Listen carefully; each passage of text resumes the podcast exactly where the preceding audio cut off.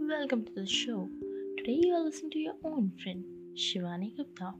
Well, welcome to this episode of my podcast, and today is a very special episode. And today's episode is all about Mother Teresa. Mother Teresa is one of the greatest humanitarians the world has ever produced. She's a lady of great caliber who devoted her life for serving the poor and needy people. Despite being a non Indian, she had spent almost her whole life helping the people of India. Mother Teresa received her name from the church after the name of Saint Teresa. She was a Christian by birth and a spiritual lady. She was a nun by choice. She was undoubtedly a saint lady with oodles of kindness and compassion in her.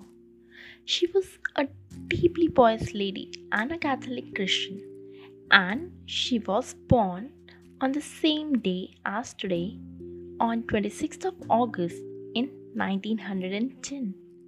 By birth, she was called Agnes.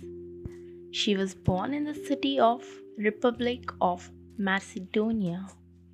She spent a major part of her early life in the church, but in the beginning she did not think about becoming a nun. Mother Teresa came to Calcutta in India after finishing her work in Dublin. Her motherly instincts fetched her beloved name Mother Teresa, by which the whole world knows her. When in Calcutta, she used to be a teacher at a school. It is here from where her life went through vigorous changes and eventually she was bestowed with the title of Saint of all times. She also gave education to poor people of her area. Along with her teaching profession, she began her era of humanity by opening an open air school where she gave education to the poor children. Her journey was started without any aids from anyone. Some days later, she started to teach the poor kids and help them on a regular basis. For this purpose, she required a permanent place. The place would be regarded as headquarters and a place of shelter for the poor and homeless people. Mother Teresa has built up missionaries of charity where poor and homeless people could spend their entire life with the help of church and people. Later on, numerous schools, homes, dispensaries, hospitals were established by her both in and outside of India with the help of people and then the government too. For the people of India and across the borders too, she was an angel of hope.